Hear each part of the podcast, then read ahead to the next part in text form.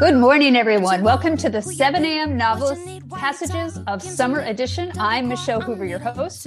Now, we all know that the early pages of a novel or a story are really difficult to get right. So this summer, we're discussing the choices that went into a range of authors' first pages in terms of scene, structure, language, etc., and how those choices might help you with your own first pages. Today, we hear from one of my favorite authors and friends, Daphne Kalotay, who's going to share with us the first pages of her short story, Relativity, from her recently released short story collection, The Archivists. Good morning, Daphne.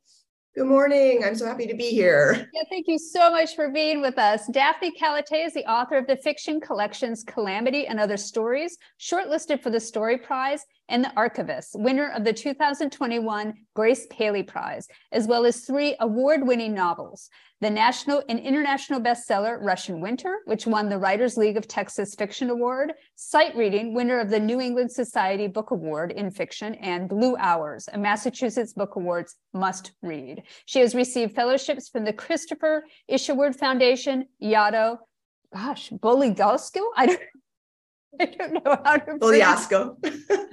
That's my bad Italian. I should have read this over before. Okay, everyone. Michelle has bad Italian and MacDowell and has taught literature and creative writing at Princeton, Middlebury College, Boston University, and Harvard University. She lives in Somerville, Massachusetts. Okay, Daphne, save me from myself and please give me a quick summary of the book. Sure. So first of all, well, The Archivist is a short story collection, and the stories all have to do with memory, history, how we make sense of our lives and convey our truths to others. And the story Relativity, which kicks off the collection, is about a social worker who works for an agency that aids Holocaust survivors. So they are, of course, elderly. And the point of view character, this young man, spends his days kind of going from household to household, visiting these elderly clients who long ago in their lives survived this historical calamity, and becomes a sort of living vessel of their stories and anecdotes of that time, at least the ones who are vocal and share little snippets maybe of that past or of that history. And that's what meanwhile, he has his own recent calamity that he has lived through and that he's not really sharing. So there are sort of two storylines that interweave. Yeah, and it's done brilliantly. So in this story, was chosen for the Boston Book Festival. What do they call theirs? All Story? Oh, One City, One Story Prize. One City, One Story Prize. And you guys will be able to tell why. It's just a touching story. It's just a beautiful story. Okay, let's listen to the first few pages of it. Sure. Relativity. According to the notes in her file, Rosa Fisher, aged 99, of 124 Babcock Street, was dying.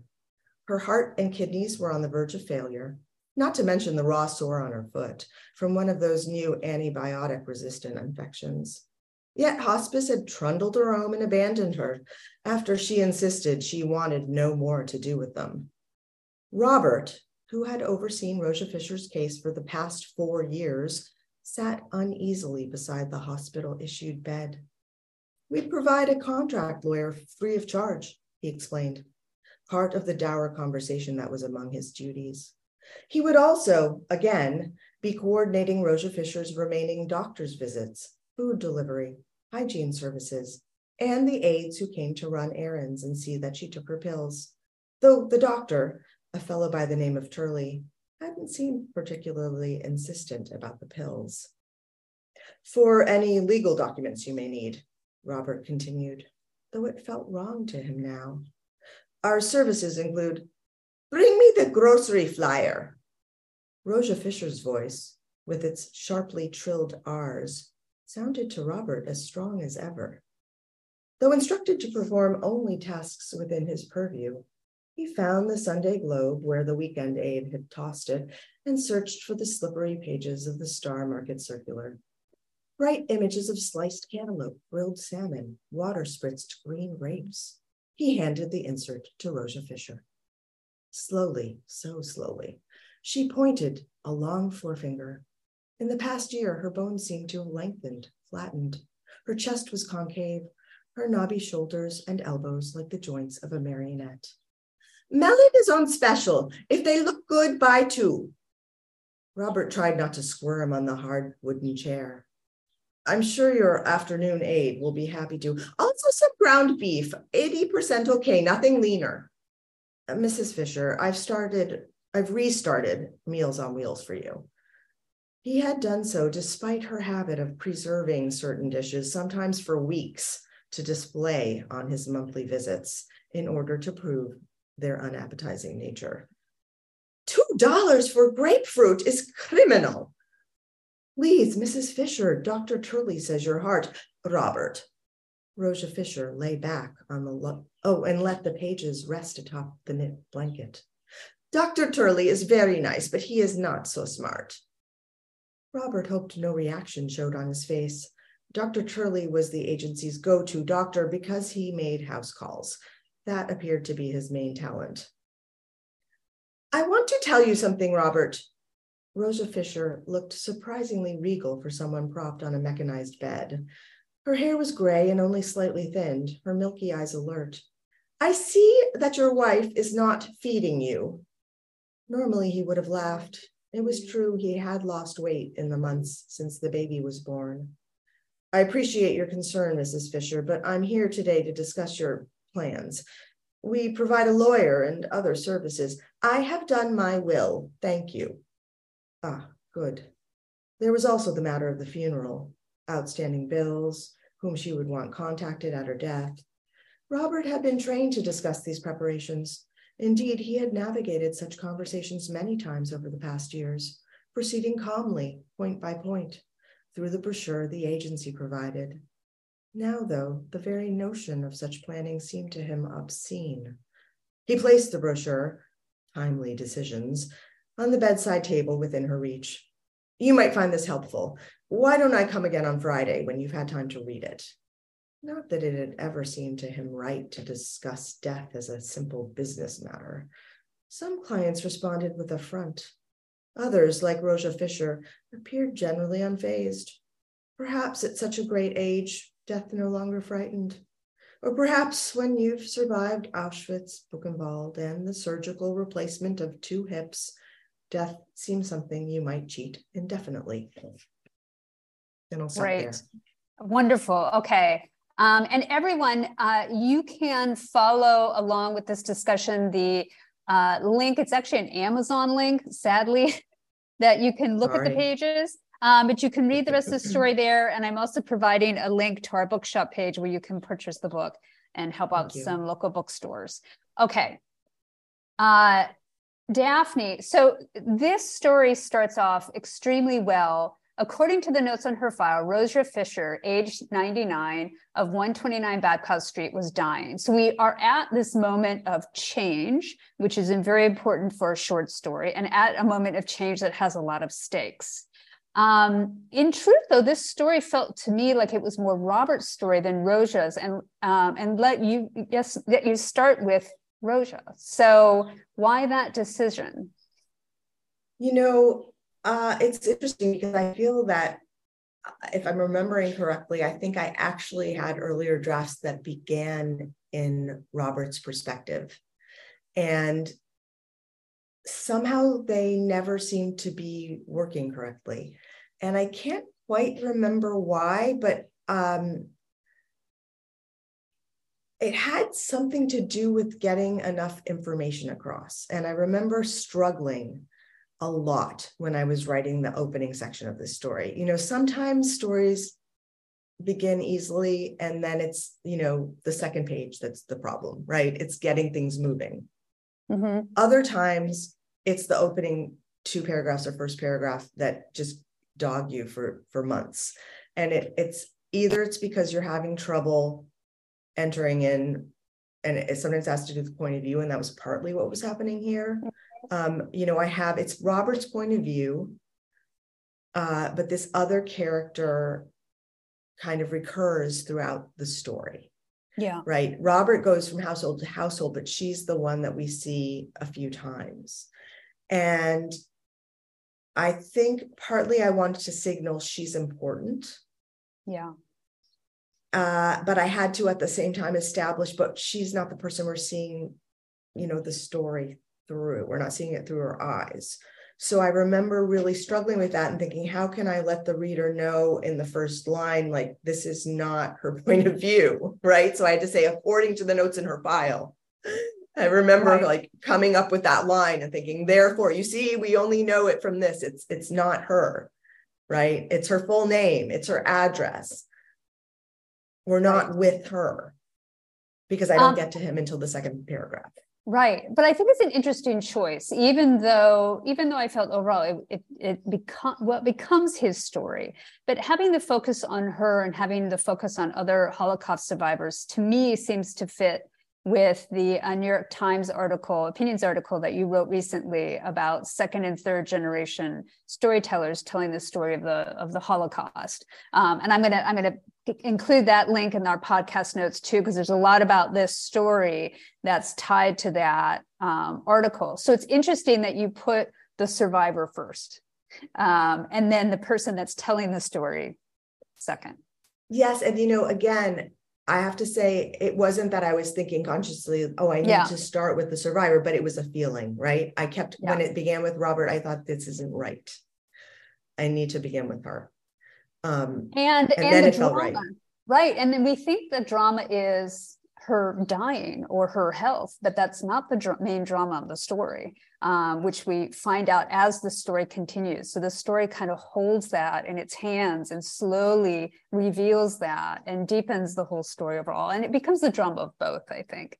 There's also a lot of humor here, which I think is really interesting, because the story has a lot of sadness and a lot of, some horrible things in it. And yet in this first paragraph you have, yet hospice had trundled her home and abandoned her. I mean, that language, the trundled her home. And we get so much of her personality with, after she insisted, she wanted no more to do with them.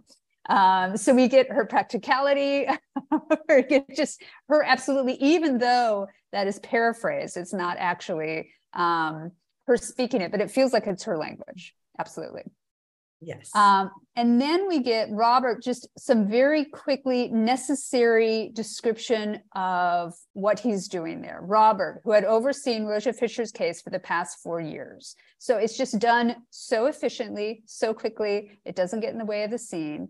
And then he talks about his job. Now, Robert seems, in a lot of the language in this story, he seems rather buttoned up. And I think that's a lot of what the story's about, because he's also not talking about his own drama or calamity. So here he refers to the doctor as a fellow by the name of Turley. It almost made me think that Robert was much older, or that this story took place in another time period. But then we do have a cell phone later, and we have his wife has just had a baby. Do you see him that way as a kind of, I don't know, it's almost an old fuddy-duddy, but he's not, he's young. Right. And there's even a line later when we see Dr. Turley come in at the same time, and he's annoyed because he's like, why does Dr. Turley look so much more younger and fit than me? And he's not balding, right? So there's this sense that almost Robert in his job is almost absorbing the age, of his clients in a way. Yeah, absolutely. I almost see that, right? Because we see, there's a line that even says explicitly, like he's just holding everything that they give him, right? They can die, they can expire, but he is holding it all. So I did want it to be a little bit that, he's almost prematurely aged a little bit. And so we have other lines too that I just thought, so here she's asking him, hands in the Star Market Circular. And my favorite line, slowly, so slowly, she pointed a long forefinger. It's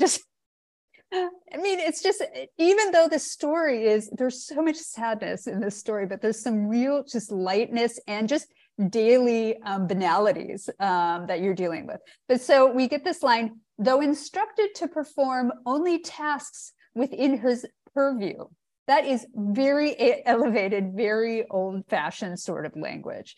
And then he later talks about when she sends him pictures. I've restarted Meals on Wheels for you. He had done so despite her habit. Now, despite is an elevated word. Preserving is an elevated word. Despite her habit of preserving certain dishes, that's even elevated, sometimes for weeks, to display on his monthly visits in order to prove their unappetizing nature. So it's so old fashioned. It's just comic, and it's just a wonderful. And something else I wanted people to notice, and this is a very small thing in this story, but notice the lack of dialogue tags, which I think is an interesting thing to do in a story that's about people speaking up about their traumas. But we get the action of the character, and then we get the dialogue next to that action, and we don't have a dialogue tag. So, and this is kind of, a lot of writers know this, but some beginning writers might not. Her chest was concave, her knobby shoulders and elbows like the joints of a marionette. Quote, melon is on special, if they would buy two, unquote. And then we have Robert squirm in his chair, and then we get, I'm sure your afternoon aide will be happy to, unquote. And then no dialogue tag, no, she interrupted, just the dialogue. Also some ground beef, 80% okay, nothing leaner. And we also get a bit of her accent there, 80% okay. And then Mrs. Fisher, I've restarted Meals on Wheels for you. So again, no dialogue. And so if you look at that whole page and just track how she is moving from one character to another, moving between the dialogue without weighting it down with unnecessary tags, it's very efficient, and it's beautifully done. Okay, there's just a lot about this story that I absolutely loved.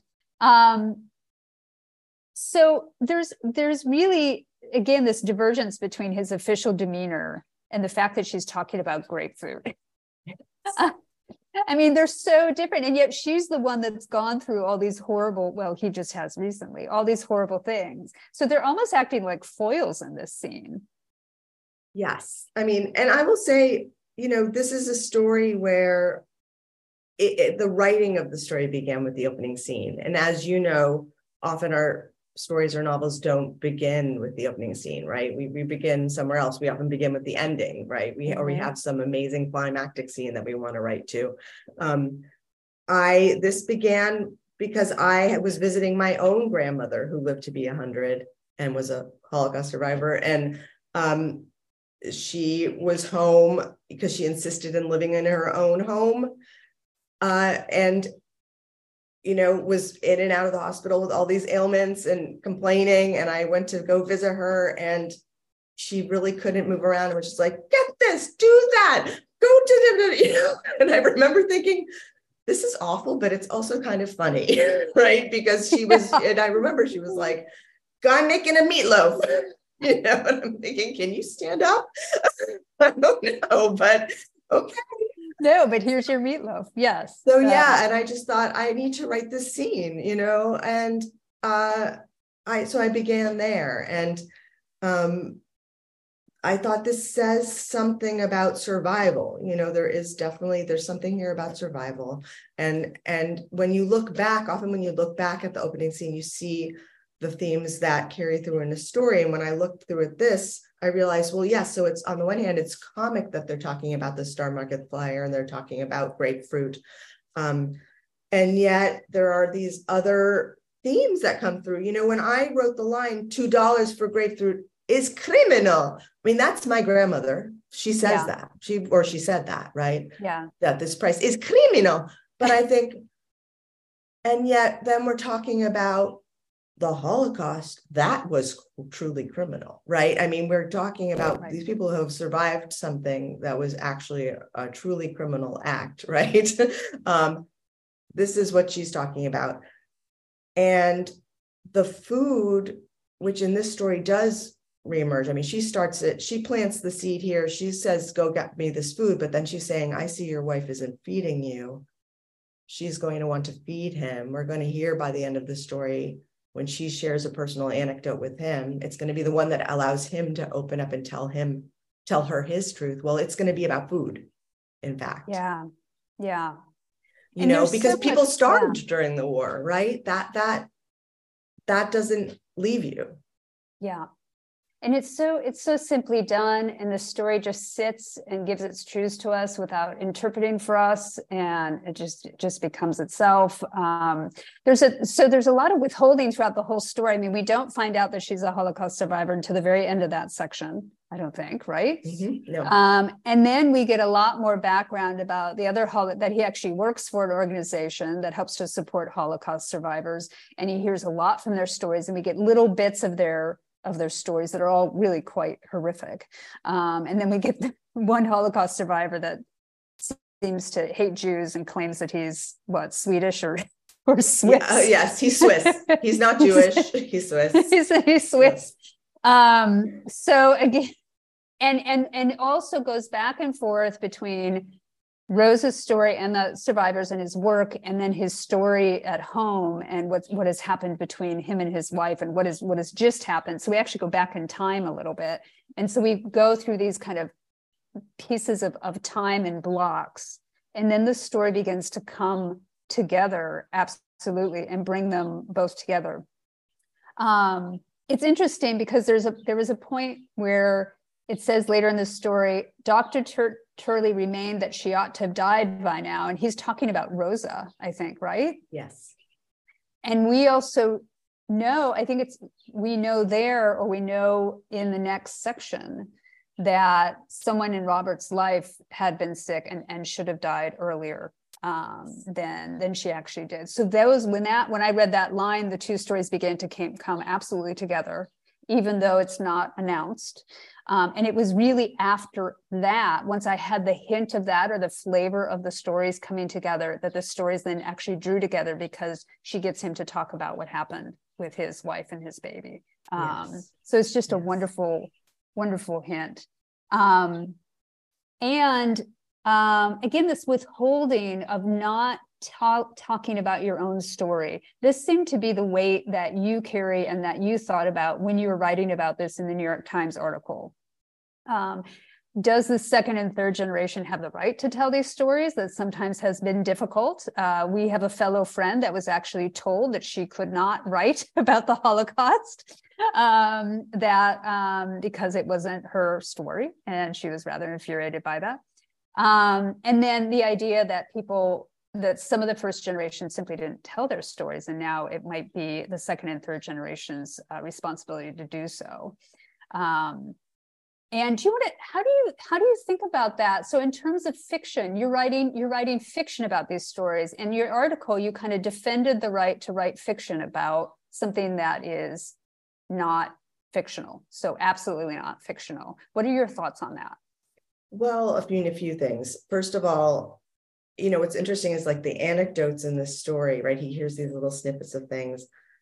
I used things from my own family, right? So these were things that my grandmother said. You know, there's one line, for instance, as an example, where of a woman who always talked about how she had to try to feed her infant brown beans because she was so starving she couldn't produce milk, you know, and that's something my grandmother would always talk about for my aunt, right? And she just would start crying, oh my God, I had to give her ground beans, and it gave her stomach ache, right? But she said my aunt survived. And so these little things that I remember I put them in, I want to save them. This is true, this really happened. Now at the same time, there are things that I put in because I remember hearing them. You know, another one that's from my grandmother is being lined up along the Danube to be shot, right? And being allowed to go because the person who was supposed to shoot her and my father and his sister, for whatever reason, decided, I'm letting you go, run, go ahead, right? But shooting the other people were all shot, right? So these are anecdotes. I'm like retelling them, but I don't know exactly how that happened. Like what, I don't understand. Was it like he thought you were pretty? He felt bad because you had two kids? Where I can't really picture it. So I retell it. So if I'm telling it as history, I might be telling a false history. Right. right? I'm delivering something that was told to me many times by my grandmother. So I feel actually more comfortable telling it as fiction because it's become something in my mind that I don't even know quite what it is, but it's a version of a truth that, to me, I feel that as long as we have the core truth, which is this actually happened. People even memoirists, they talk about the emotional truth of something, and that's the important truth. But it's so difficult when you are claiming that something is nonfiction to be able to stand up or stand behind that and say, yeah, this is true. I mean, because you could have slipped, you could have included something false, and it kind of unravels the whole thing. Within fiction, however, you have a little bit more wiggle room. And I've oftentimes thought that fiction was truer than nonfiction, but maybe I'm such a fiction writer there. And I thought also about, like Colson Whitehead's novel, The Underground Railroad. That is fiction, and he fictionalizes and even alters some real stories from African American history and past, and includes them in the novel in this kind of fantastical dreamscape, horror dreamscape, and it was so powerfully done. And I don't think he could have done it otherwise. I don't know if people would have read it. Well, that's the thing. That's I think often with these familiar stories also, and I mean, the Holocaust is another example of this, right? Where they become almost too familiar. And I think something like with the Underground Railroad, it's also, that's another good example, right? It's like, I know the story, right? Or they think slavery. They know it. I think I know that, right? You need to reinvent it. And in fact, he did this even through, a genre transformation. And that allows you to see something that maybe you didn't see before, or know something that you did not know that you thought you knew. Yeah. And then close to the end, so everyone, I want you to grab up this story and grab up this collection so that you can read the whole thing. But close to the end, there's a line that I thought summarized quite a lot of the story and what you were trying to do here. So he tells Rosa something very personal about what's happened to him. And I'm not telling it, but just because I don't want to give away entirely what happens in the story. There's a line that says, "For those few moments, this other person held some portion of their grief." I think that line was in reference to his, and that seemed to be, for this few moments, this other person held some portion of their grief. The reason to tell stories, and the reason to tell stories to other family members and friends and everybody, to share those stories, to actually hold that grief. Yes, and that, sometimes that works, sometimes it doesn't, right? There are also the times when you tell your story and it's like, that didn't work. This person didn't understand. But other times, wow, you have communed and somebody really got it, right? And that there's a bit of, something can be alleviated in that moment or shared, if nothing else. Right. Absolutely. Absolutely. And it's a lot why we tell stories and why we need stories like this. Okay. Beautifully done, Daphne. Absolutely beautifully done. I'm going to have to get explicating, Michelle. I'm going to have to get these folks to their writing desks, but I'm sure that they will have fed off your beautiful words very well. And the fact that it has this undercore, this context, this historical context that gives it so much more significance. Okay, everyone, you can find our full schedule on the Substack page at 7amnovelist.substack.com. Subscribe there for updates. It's all free. You can also find our full range of podcast episodes on that page, including episodes from our past two writing challenges. We did a crazy 50-day writing challenge in the fall and another crazy 31-day writing challenge in March. So there's a lot of amazing writers and thinkers and teachers of writing giving their ideas about writing there. So I recommend that you look back. You can find all of those on our Substack, or you can find them on our in any of your favorite podcast platforms. And if you like what we're doing, please follow, rate, and review our podcast so we can reach other listeners. All right, Daphne, one last thing. What advice do you have for our listeners about getting their own first pages right? Yes. I would keep in mind that the opening pages of whatever you're writing are actually instructing the reader on how to read whatever you're writing, right? Absolutely. You need to help your reader understand how to read. Have you found Absolutely. What you yes. Lost, perfect. Oh, I love that. That's perfect. Okay. We're going to have to let everyone go. Thank you again, Daphne, for joining us. And I hope everyone has a wonderful writing day. You go where it tells you to go, but you never wonder why there isn't nothing here.